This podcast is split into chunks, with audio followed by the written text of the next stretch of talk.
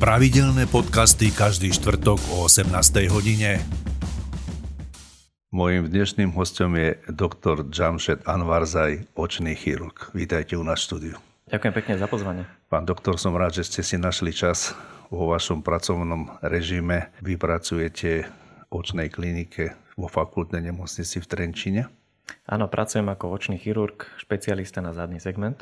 Čo to znamená zadný segment? Oko môžeme v podstate rozdeliť anatomicky do takých dvoch častí. Prvá časť je, sú adnexa alebo štruktúry na prednej časti oka uh-huh. až po vnútroočnú šošovku a zadný segment e, sklovec, čo je taká hmota, ktorá vyplňa očnú gulu a sietnica. Táto zadná časť oka v podstate je taká byť... zaujímavejšia pre vás, alebo prečo ste si to zrovna tú zadnú časť vybrali? V čom to je? Ťažko povedať. E, ešte môj otec sa zaoberal v minulosti touto časťou oka, takže lákalo to aj mňa. Uh-huh. Sú rôzne ochorenia, ktoré postihujú túto zadnú časť oka. E, dá sa veľmi efektívne pomôcť či už konzervatívnou liečbou alebo chirurgickou liečbou. Spomenuli ste, že váš otec sa venoval tejto časti oka, vás to fascinovalo. To znamená, že pochádzate z lekárskej rodiny. Áno, môj otec je tiež oftalmolog, tiež sa venuje očným ochoreniam. Ešte stále pracuje. Pán Anvarzaj, vaše meno je evidentne nie je slovenské, tak si poďme povedať, aká bola vaša cesta, odkiaľ pochádzate, ako ste sa dostali na Slovensko. Môj otec je pôvodom Afgánec. Na vysokoškolských štúdiách e, tu v Bratislave uh-huh. sa mhm. spoznal s mojou mamou a v podstate ostali sme tu. Pôvodný plán bol samozrejme ísť náspäť do Afganistanu, avšak e, kvôli občianskej vojne sme boli nútení odísť. Uh-huh. Tak sme prišli sem. Teda otec sa vrátil do Afganistanu, vy ste sa tam narodili, hej, ale potom ste sa zase vrátili na Slovensko, tak? Áno, nebolo inej cesty. Bohužiaľ, uh-huh. nebezpečie, vojna. A odkiaľ pochádzate z Afganistanu? E, konkrétne z Kábulu, z hlavného mesta. Priamo z Kábulu, hej? Áno. A Kábul pre nás, keby ste to mali opísať pre nás e, tu Európanov, ako ho vy vnímate, je to historické mesto, alebo je to nejaká metropola? Hm, ťažko povedať. Fakt je ten, že to je krajina zničená vojnou dlhotrvajúcou. Hm. A máte tam aj nejakých príbuzných? Otec má veľmi širokú rodinu, bohužiaľ väčšina emigrovala, uh-huh. ale myslím, že nejakú tetu alebo ja tam ešte má. A aj tam cestujete občas, alebo nechodievate tam? Obávam sa, že vzhľadom k tomu, že neovládam reč, je to veľmi riskantné, tak ja som tam nebol, možno v budúcnosti, keď bude bezpečnejšia pôda, uh-huh. ale otec tam pár rokov dozadu bol pozrieť. Takže vy e, otcov rodný jazyk neovládate? Rozumiem. E, občas, keď nechce keď som bol mladší, tak sa bavil s mojou mamou po persky, tak si mysleli, že im nerozumiem, ale niečo som pochytil. Bohužiaľ rozprávať neviem. To ma mrzí veľmi. Pán Anvarzaj, kedy tak u vás vznikla taká myšlienka, že by ste chceli ísť v šlapájach otca, alebo čo vás k tomu viedlo ísť na medicínu a zrovna na očnú medicínu? Samozrejme, môj otec je môjim veľkým vzorom úspešný v cudzej krajine, presadil sa, nikdy ma nenútil alebo nejakým spôsobom netlačil do medicíny. Išlo to jak si prirodzene. Uh-huh. Samozrejme nejaká masáž podprahová určite bola. A študovali ste tu v Trenčine e, gymnázium, alebo kde ste študovali? Tu som študoval, ja som patriot, takže v Trenčine na gymnáziu. A lekárstvo ste si vybrali po vzore oca? V Bratislave sa študuje všeobecná medicína, to znamená, že prešiel som si všetkými odbormi, uh-huh. ale nakoniec vyhralo očné, za čo som veľmi rád. Ja som veľmi spokojný. To znamená, že oko vám učarovalo. Áno, na prvý pohľad veľmi malý orgán, ale fakt je ten, že dá sa špecializovať na rôzne veci. Zákroky sú veľmi relatívne krátke, s veľmi dobrým výsledkom, relatívne nízkou mierou komplikácií. Dá sa povedať, že gro zákrokov realizujeme jednodňovou chirurgiou. Odhliadnúť od nejakých komplikovaných e, úrazov a tak ďalej, ale bežné nejaké... Tak samozrejme oko je veľmi fragilný orgán. Pokiaľ príde úraz, tak to sú často devastačné ochorenia, ktoré treba operovať naviackrát. Uh-huh. Ale pokiaľ sú to výkony plánované, tak vieme, čo ideme robiť a dá sa predikovať, predpovedať výsledok. Aj si spomínate na taký prvý váš prvú vašu operáciu, keď ste mali pacienta na stole. Aký to bol pocit? Uh, samozrejme spotený. Uh, dal by sa povedať, že šťastie začiatočníka, aj toto to, to k tomu treba. Vždycky musí byť nejaký ten pacient prvý. Ja som začínal periokulárnymi zákrokmi, to znamená, že zákrokmi, ktoré boli realizované na myhalniciach. A pamätám si na jeden taký prvý, kde som pacientovi volal cez víkend, že nech radšej príde skorej, ako bola pôvodná kontrola. A to bolo prečo? Nemali ste pocit istoty? E, samozrejme, nemal som pocit istoty. E, skúsenosť absentovala. A možno aj taká zodpovednosť. A to ste už boli ako lekár sám bez nejakého e, asistenta odbornejšieho alebo teda skúsenejšieho? Konkrétne toto som robil sám. Samozrejme nejaká príprava teoretická bola, len viete, keď prvýkrát berete ten skalpel do ruky, tak inak to vyzerá, ako keď sa na to pozerať. Lebo ten pohľad toho skalpela nad tým okom pre nás lajkov, to je otázka, že sa človek nejakým spôsobom mykne alebo urobí ne, nekoordinovaný pohyb. Hrozí tam také niečo? Áno, samozrejme, tak e, v súčasnosti sa skoro všetko robí v lokálnej anestéze, teda konkrétne u nás, na našom pracovisku. To znamená, že pacient vôbec necíti... Pacient je hlavne plne privedomý. Vie presne, čo sa robí, je s nami, e, nejakú manipuláciu samozrejme pociťuje, ale bolesť by nemala, respektíve sa spravia všetky úkony preto, aby samotný zákrok pacienta nebolol. Aj s ním počas operácie komunikujete, že teraz urobíme toto, budete cítiť toto, alebo je to všetko úplnej takej tichosti? Hovorí sa, že najlepšia anestéza je rozhovor, takže pokiaľ sa dá a je to možné, tak s pacientov sa rozprávam. Samozrejme, uh-huh. pri niektorých veľmi delikátnych úkonoch vyzveme pacienta, aby bol ticho, aby nerozprával, ale pokiaľ sa dá, tak sa snažíme viesť rozhovor. A ako sa zabraňuje tomu prírodzenému mrkaniu? Na oko dáme taký špeciálny rozvierač. Pacient môže kľudne mrkať tým druhým okom, respektíve my aj žiadame, aby to druhé oko bolo otvorené úplne prirodzene a ten rozvírač udrží oko očnú štrbinu otvorenú, aby sme my mohli pracovať. Takže vy máte stále oko otvorené, no. ale on akoby mrka bez ano. toho, aby sa oko nejakým Presne spôsobom tak. privieralo. Tak poďme sa porozprávať, ako by malo zdravé oko fungovať. Oko je veľmi komplikovaný a komplexný systém. Je až neuveriteľné, že to príroda vymyslela v, takomto, v takejto podobe, že to funguje skladá sa, zdá sa povedať, že z optických médií. E, v podstate to sú štruktúry, cez ktoré prechádza svetlo e, a dopadá na sietnicu, čo si môžeme predstaviť ako taký koberec zo svetlocitlivých buniek, ktorý vystiela tú očnú gulu. Musí dôjsť k súhre s mozgom, aby si to vedel, vedel mozog nejakým spôsobom dať dokopy.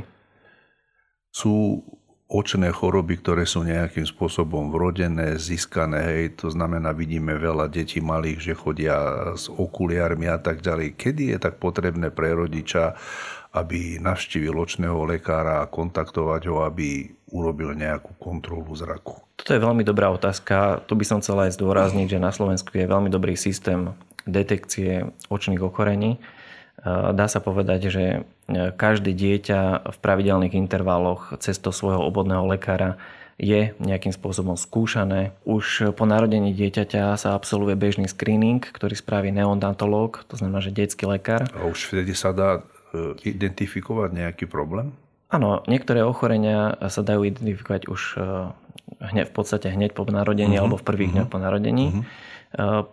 Potom samozrejme beží nejaký čas a pokiaľ sa rodičovi niečo nezdá, detský očný lekár sa vie na to pozrieť a pred nástupom do školy, to znamená, že 6. 7. rok, e, absolvujú tieto deti e, vyšetrenie u pediatra, ktoré spočíva aj v premeraní zrakovej ostrosti. Mm. Najbežnejšie sú tzv. refrakčné chyby. Čo to, to znamená? znamená? To znamená, že dieťa potrebuje okuliare, či už e, v podobe pridania plusového alebo minusového skla. Samozrejme ešte predtým, ako ten očný lekár e, predpíše okuliare, detálne si pozrie očné pozadie, vyšetri to ako také, lebo sú aj iné organické príčiny. E, to znamená, že pokiaľ tam je nejaká patológia, niečo mimo normu, E, to znamená, že to dieťa e, dostane predpísané nejaké dioptrie, hej, ktoré nosí po nejaké určité obdobie, zase príde na kontrolu, sa to preverí. Je možné aj ten zrak, keď to poviem tak laicky, opraviť tými okuliármi? Videnie sa vyvíja, to znamená, že dieťa sa narodí a nevidí, ale postupne ako rastie do nejakého 8. 9. roku života, získava zrakovú ostrosť a získava súhru jedného a druhého oka aby do mozgu dopadol v podstate jednoliatý obraz. V prípade, že jedno oko potrebuje diametrálne inú dioptriu ako to druhé, uh-huh. je úlohou očného lekára napraviť túto refrakčnú chybu. To znamená, že predpísať správne okuliare, aby sme dosiahli čo najvyššiu ostrosť videnia každým okom. Uh-huh.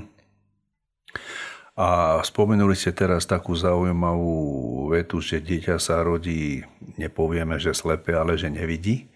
E, kedy, alebo čo vidí, alebo kedy začne tak vnímať zrakom niečo, čo už by sa dalo povedať, že už vidí? Toto je veľmi špecifická otázka, keďže dieťa vám to nepovie. Fakt je ale ten, že e, hustota svetocitlivých buniek v tej centrálnej časti narastá ako dieťa starne. To znamená, že najskôr je to rozlišovanie v podstate svetla, tmy, pohybu, detailov. Dá sa povedať, že taká finálna zraková ostrosť, tu dieťa dosiahne okolo nejakého 8. 9. roku života. Poďme sa teraz porozprávať o tom, že aké sú také najčastejšie choroby oka, na ktoré by sa bolo potrebné nejakým spôsobom pozrieť okom odborníka. Dá sa povedať, že takým najčastejším problémom u ľudí, čo sa týka oka, sú refrakčné chyby. To znamená, že človek potrebuje okuliare, Eh, toto sa prejaví u toho pacienta rôznym spôsobom. Najčastejšie tým, že skrátka slabšie vidí. To sú také tie klasické, ktoré poznáme krátko zraky, ďaleko zraky, áno? Áno. To znamená, že potrebuje plusové sklíčko, respektíve minusové sklíčko s tým, aby dosiahol e, správnu alebo dobrú centrálnu zrakovú ostrosť. To sa tak hovorí medzi ľuďmi, že už nevidím na písmena, alebo mám dlhé ruky, alebo krátke ruky, hej? Máte pravdu. Krát, mať krátke ruky je v podstate terminus technicus. Je úplne prirodzené, ako človek starne, že schopnosť zaostriť na tie krátke vzdialenosti s vekom klesá a dá sa povedať, že okolo nejakého 45.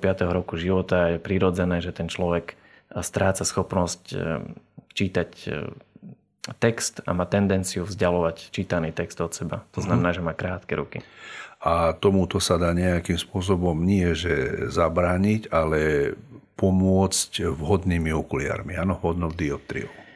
Sú také cvičenia, ktoré by mohli tento, tento proces oddialiť, ale fakt je ten, že nikto sa tomu nevyhne. Dá sa pomôcť e, okuliármi a je to jeden z najčastejších problémov, ktoré privedú pacienta uh-huh. k očnému lekárovi, že skrátka nevidí na blízko. Dnes je moderná chirurgická liečba, operácia, ktorá nejakým spôsobom odbúra nosenie okuliarov. Je toto vhodné, alebo lepšie je nosiť tie okuliare? Toto je veľmi ošemetná otázka, lebo veľmi závisí, koho sa pýtate. Môj osobný názor je taký, že pokiaľ v úvodzovkách človek potrebuje iba okuliare, nemá veľmi význam vstupovať chirurgicky do oka. Fakt je ale ten, že dneska sú možnosti veľmi široké a naozaj v, dá sa chirurgicky tak vstúpiť do toho oka, že pacient naozaj ostane bez okuliarov, aj keď nejakú dobu predtým okuliare nosil. Máme tu nejaké fotografie, ktoré ste nám dodali z operačného sálu Koľko zvyčajne ľudí sa pohybujú okolo takej operácie oka? Je to len lekár a asistentka, alebo keď je niečo komplikované, je to tak, ako keď sa robí operácia srdca, tak tam je traja, štyria chirurgovia. Ako to funguje v očnej chirurgii? V zásade intraokulárne zákroky, to sú také, ktoré je chirurg priamo v oku, tak tie vykonáva sám. Iba časť zákroku pomôže asistent, uh-huh. ale v zásade sa iba pozera. Samozrejme, chirurg potrebuje inštrumentárnu sestru, ale ten samotný zákrok robí sám. Tu konkrétne na tejto fotografii je vidieť, že vôbec nepoužívate ani okuliare, ani mikroskop. To dokážete takto operovať? Toto je veľmi špecifický zákrok. Z okolností neoperujeme oko, ale operujeme cievu na spánku to je tzv. diagnostická biopsia, to znamená, že zobereme časť cievy, ktorá sa nachádza na spánkoch, s tým, aby sme ju poslali patológovi, aby nám potvrdil e, podozrenie na očné ochorenie. Takže toto konkrétne nie je operácia oka. Toto konkrétne nie je operácia oka, ale je veľmi prínosné pre diagnostiku očných ochorení. Uh-huh. A keď by sme sa mali vrátiť teda k tej e, operácii oka ako takej, tak tu máme nejakú už konkrétnu Toto je tzv. intravitrálne podanie liečiva. To znamená, že injekčne podáme liečivo priamo dovnútra do oka. Za posledných 10 rokov táto liečba zaznamenáva boom. Keď sme s tým začínali, mm, tak sa podávalo liečivo pod mikroskopom. Mhm. Dneska robíme makroskopicky. Pichneme v lokálnej anestéze, pacient odchádza domov. Je to bleskový zákrok. Dôvodom, prečo takúto liečbu podávame, sú ochorenia žltej škvrny alebo centrálnej časti sietnice a samozrejme cieľom tejto liečby je zvýšiť kvalitu centrálneho zrakovej ostrosti. Mm-hmm. Aby inými slovami, aby lepšie videl. A je to dlhodobé, alebo je to nejaké, že za 3 mesiace musí prísť znovu, alebo nejak sa to opakuje? Bohužiaľ, toto nie je liečba kauzálna, to znamená, že neliečíme samotnú príčinu ochorenia, ale tlmíme príznaky. A častokrát je nutné, že táto liečba musí byť opakovaná. Hovorí sa, že takým najväčším nepriateľom oka je pozeranie sa e, dlho do slnka alebo do nejakých proste svetelných zdrojov. Je to pravda? Ťažko povedať. Fakt je ale ten, že oko je pomerne dokonalý systém, ktorý sa vie brániť. To znamená, že ak funguje zrenička, tak zabráni vstupu e, neprimeraného množstva svetla do oka. Samozrejme je svetloplachosť, to znamená, že nevydržíme sa pozerať dlhšiu dobu do ostrého svetla. Sú ale isté situácie, kedy sa tomuto nevyhneme alebo môže sa, môže sa stať napríklad pozorovanie zatmenia slnka bez ochranných pomôcok, rôzne diskotéky, kde sú používané laserové svetla, laserové ukazovatka a podobne. My tu máme takú fotografiu, ktorá zrovna ako ste opísali, vznikla nejaká porucha vplyvom sledovania zatmenia slnka. Hej? Tak si skúsme opísať, že čo, čo sa môže stať. Áno, pred nejakou dobou bolo na Slovensku pozorované zatmenie slnka, e, kde veľa ľudí pozeralo zatmenie bez ochranných pomôcok. A v zásade toto je obrázok e, z prístroja OCT, ktorý nám vie zobraziť tú centrálnu časť sietnice v priečnom reze a na tom hornom snímku vidíme tunel, ktorý e, vypálil v podstate ostré svetlo do tej centrálnej časti. Konkrétne tento pacient sa zhojil ad integrum, to znamená, že sa to zhojilo úplne tak, ako do pôvodného stavu. A trvá také zhojenie z hľadiska časového? Je to veľmi rôzne. Aj sa podáva nejaká, nejaké lieky, nejaká liečba, alebo je to len úplne prirodzené? Pokiaľ je to krátkodobá expozícia, tento pacient sa ešte nejakú dobu sleduje, dá sa povedať, že majorita sa zhojí. E, samozrejme, e, takáto trauma ostrým svetlom môže vyvolať neskoré komplikácie, ktoré už bude treba chirurgicky riešiť. Ja mám o vás informáciu, že e, vy ste špecialista na operácie cievných ochorení sietnice. Máme tu tiež od vás nejakú fotografiu, tak skúsme nejakým spôsobom opísať, čo táto fotografia symbolizuje, znamená, čo to je. E, sú rôzne ochorenia, ako napríklad cukrovka, e, ktorá má orgánové komplikácie. Uh-huh.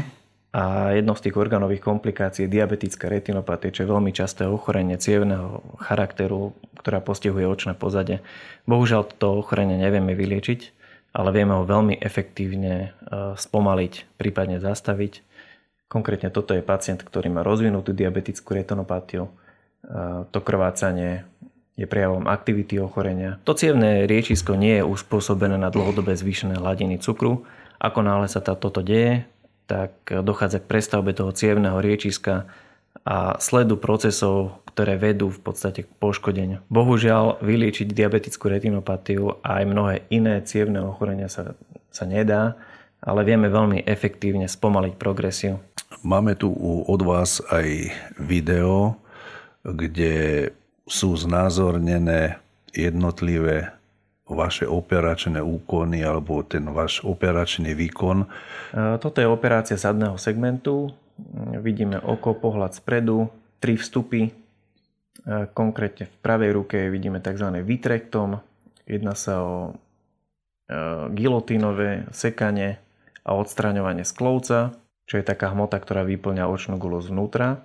Po odstránení sklovca vstúpime hlbšie do oka. Tu už máme pohľad na očné pozadie, ktoré ofarbujeme takým špeciálnym farbivom, ktoré zobrazuje bláno, ktorá deformuje tú centrálnu časť sietnice. To je tá tmavšia modrá, áno? Uvidíme za chvíľočku, keď sa to odstráni. Po odstranení tohto farbiva ostane zobrazená taká blana v tej centrálnej časti sietnice, uh-huh. ktorá sa pacientovi navonok prejaví tým, že, pacienty, že predmety vidí krivé, deformované. A cieľom tej operácie je vstúpiť hlboko do oka a odstrániť túto blanu z tej centrálnej časti. Ako vidíme na obrázku alebo na videu. Teraz... Pacient je plne privedomý, teraz malým, malou pinzetou chytám časť tej blany. To mykanie, trhanie, to je to pacient robí, áno? Dobrá otázka. Pacient je plne privedomý a samozrejme nejaké mikropohyby tam sú. Cieľom toho chirurga je proste trošku sa s tým zladiť. Takže toto je tá eh, blana, ktorú takýmto spôsobom odstraníte a tým pádom čo sa stane s tým okom? Dá sa povedať, že tá centrálna časť sietnice deformovaná touto blánou e, po odstránení sa zrelaxuje a miera deformácie, ktorú pacient vníma, sa zmenší. Inými slovami, keď pozrie na slub, ktorý bol krivý, tak po tomto zákroku e, by sa mal vyrovnať. By sa mal, hovorím zámerne, lebo jedna vec je, ako sa to spraví, druhá vec je, ako sa to telo s tým vysporiada. Áno, a toto sú už tie klasické potom ukončovacie procesy, áno? Áno. Vyťahujem vstupy z oka a ak mám pocit, že tá rána netesní, tak ju zašiem. Toto je už akoby šitie Áno. oka. Chcel som sa opýtať, že celý tento proces, ktorý sme videli na tom videu, toto je už záležitosť, ktorú robíte pod mikroskopom, alebo je to prirodzeným pohľadom? E, toto sú všetko už zábery z mikroskopu. Bohužiaľ toto takéto oči nemá nikto, aby to mohol robiť makroskopicky. Ako sa vy dokážete na takéto operácie pripravovať, lebo človek má prirodzené, že sa mu ruky trasú alebo nejaký proste pohyb. Máte nejakú špeciálnu prípravu, keď prídete do práce alebo keď prídete domov z práce, ako toto funguje? Nejaká miera stresu samozrejme vždycky je. Takisto je nejaká miera trasu, to sú prirodzené veci, ale základom je čistá hlavu, vedieť, dobrá príprava, a to ostatné už. Spomínali sme, že pracujete vo fakultnej nemocnici na očnej klinike. Keby sme ju mali predstaviť, čo všetko tam môžu pacienti očakávať, aké služby alebo aké operácie im poskytujete? Dá sa povedať, že na očnej klinike v Trenčine poskytujeme veľmi široké portfólio e, služieb. E, dá sa povedať, že okrem marginálnych ochorení vieme riešiť... Čo to znamená? Sú niektoré ochorenia, ktoré sú štatisticky, dajme tomu menej časté, napríklad onkologické ochorenia, vnútroočné nádory, ktoré sa centralizujú v Bratislave a v Košiciach, ale okrem toho dá sa povedať, že poskytujeme celé portfólio e, chirurgických zákrokov, aj čo sa týka diagnostiky. Keď by sme mali povedať v takých číslach, aby si to ľudia vedeli predstaviť, koľko takých operácií robíte za týždeň, ak sa to dá povedať približne priemerne? Vnútroočných zákrokov možno robíme 40 týždenne, ale nerátam intravitrálne aplikácie. Tých podávame 40 denne. Rôzne e, reklamy, rôzne letáky, príďte k nám pre ostrý zrak a ja neviem, všetky tie slogany, aké existujú. Je to reálne? Je to reálne. Naozaj dneska sa dá pomôcť rôznymi spôsobmi dá sa povedať, že v tom očnom lekárstve za posledné roky je aj taká veľká časť komerčnej medicíny.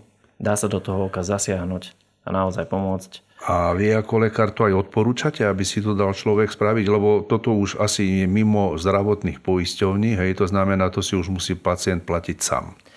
Ja osobne razím takú stratégiu, že pokiaľ nie je nutné, tak chirurgicky do oka nie je vhodné zasahovať. Sú tam nové tie metódy, ako operovať, ako, ako toto riešite, tú prípravu tých rôznych postupov? E, za posledné roky došlo k veľkému rozvoju diagnostických metód v očnom lekárstve aj rozšíreniu možností chirurgickej intervencie. To znamená, že čo všetko sa v tom oku dá spraviť.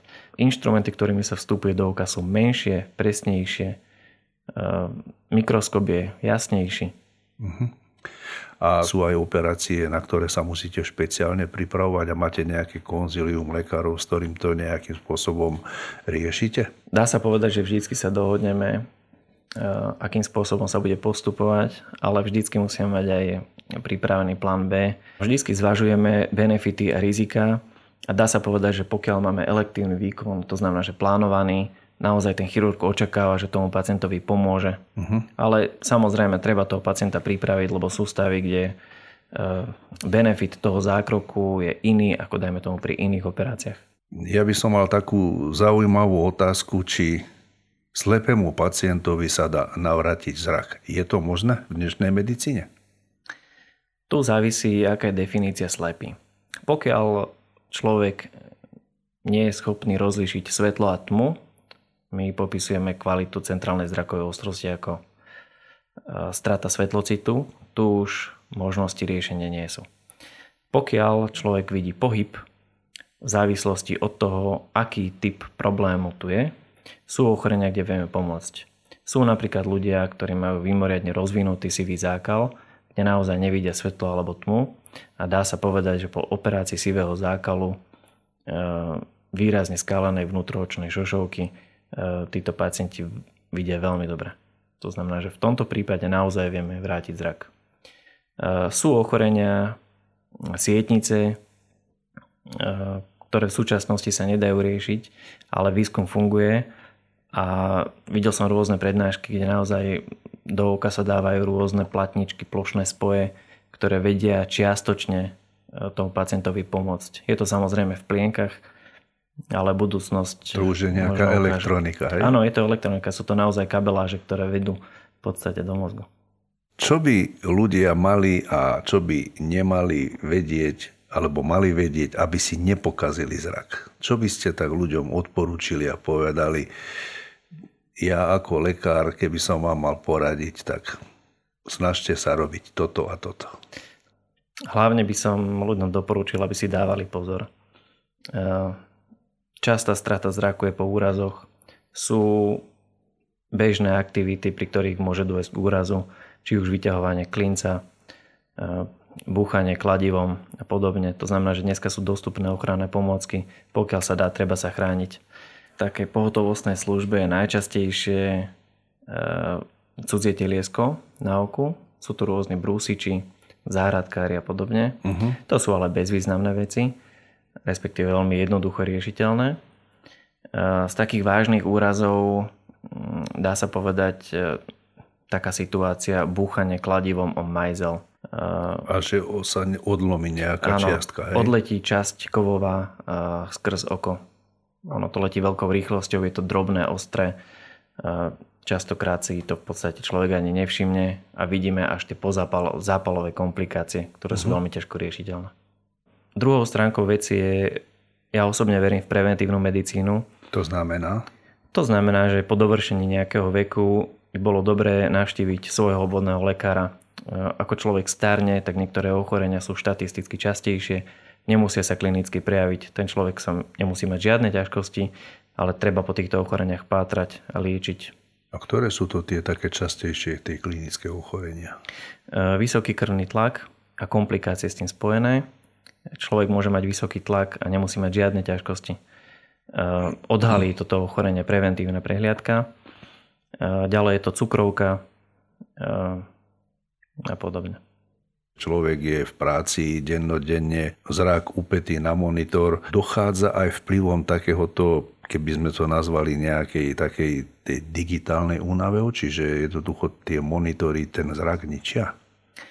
Toto môžeme pozrieť alebo posúdiť z takých dvoch pohľadov. Hovoríme o tzv.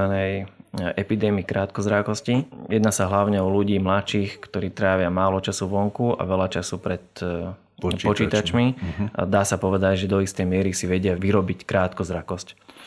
To je taký prvý pohľad. E, druhý pohľad je taký, že e, oko nie je uspôsobené na to, aby dlhodobo pozeralo do žiaracieho predmetu, ktorý je, dajme tomu, pol metra pred ním dochádza k absencii žmurkacieho reflexu, unavia sa svaly, ktoré hýbu zreničkou, unavia sa svaly, ktoré konvergujú, to znamená, že oči sú e, ako keby trošinku škúlili pri práci na krátku vzdialenosť. Uh-huh. Tak ako sa unaví biceps pri celodennom dvíhaní železa, tak sa unaví aj tento doostrovací mechanizmus a aj svalstvo, ktoré pomáha pri práci na krátke vzdialenosti. To znamená, na čo by si mal dať človek teda pozor, alebo čo by nemal robiť? Uh, pracovné zameranie asi nezmení, uh, ale sú také relaxačné cvičenia. Ja svojim pacientom doporúčujem, pokiaľ trávia veľa času pri počítači uh-huh. alebo veľa času pri práci na blízko, uh, raz za čas pozrieť von oknom a zahľadiť sa niekde do diálky. Uvoľní sa svalstvo, ktoré doostruje na krátku vzdialenosť. Uvoľnia sa svaly, ktoré hýbu očami a podobne. Podľa toho nášho rozhovoru mám pocit, že tento odbor medicínsky, tá očná chirurgia je veľmi náročný na psychiku, na prípravu vás, lekárov, ktorí vykonávate tie jednotlivé úkony. Kde vy naberáte nejakú energiu alebo ako vytravíte voľný čas? Dobrá otázka. Mňa toto zamestnanie alebo tento odbor veľmi baví. Samozrejme je tu vysoká miera stresu. Ja hrávam hokej, Takže pravidelne dvakrát do týždňa tam nechám všetko a idem s čistou hlavou domov. Takže vy ste aktívny hokejista, športovec, hej? Ja som rybníkový hráč, ale veľký načenec. To je dobrá kombinácia, afgánsky útočník. Tomu verte. Tak ja v každom prípade vám prajem, aby ste všetky zákroky, ktoré budete mať pred sebou, úspešne zvládli a k tomu všetkému vám prajem pevné zdravie a hlavne pevnú ruku. Ďakujem veľmi pekne. Mojím dnešným hostom bol Jamshed Anvarzaj, očný chirurg. Ďakujem za navštevu. Ďakujem aj za pozvanie.